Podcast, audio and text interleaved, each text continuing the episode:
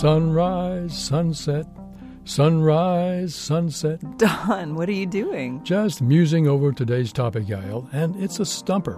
Why does the sun set take more time than the sunrise? I'm not sure what you mean. Well, I've been waking up early and timing the sunrise, and I've noticed that it takes much less time for the sun to light up the sky at dawn than it does for all the light to disappear after the sun sets at dusk. You've been waking up at dawn to time the sunrise? Well, yeah.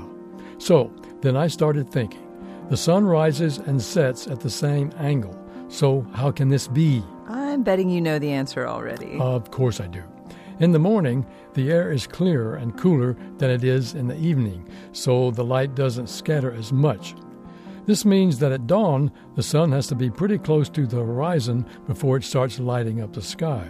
Now, at sunset, the lowest mile or so of the atmosphere is filled with things like vehicle exhaust, dust, smoke, and water vapor, and all these pollutants scatter light.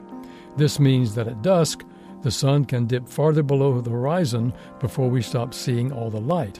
Then at night, the pollutants get a chance to disperse, and the whole cycle begins again.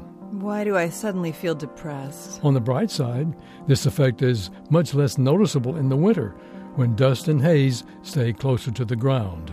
That's the bright side? This moment of science comes from Indiana University. There are hundreds more moments of science on our website at a momentofscience.org, where you can also view videos and sign up for podcasts. That website again is a momentofscience.org. I'm Yael Ksander. And I'm Don Glass.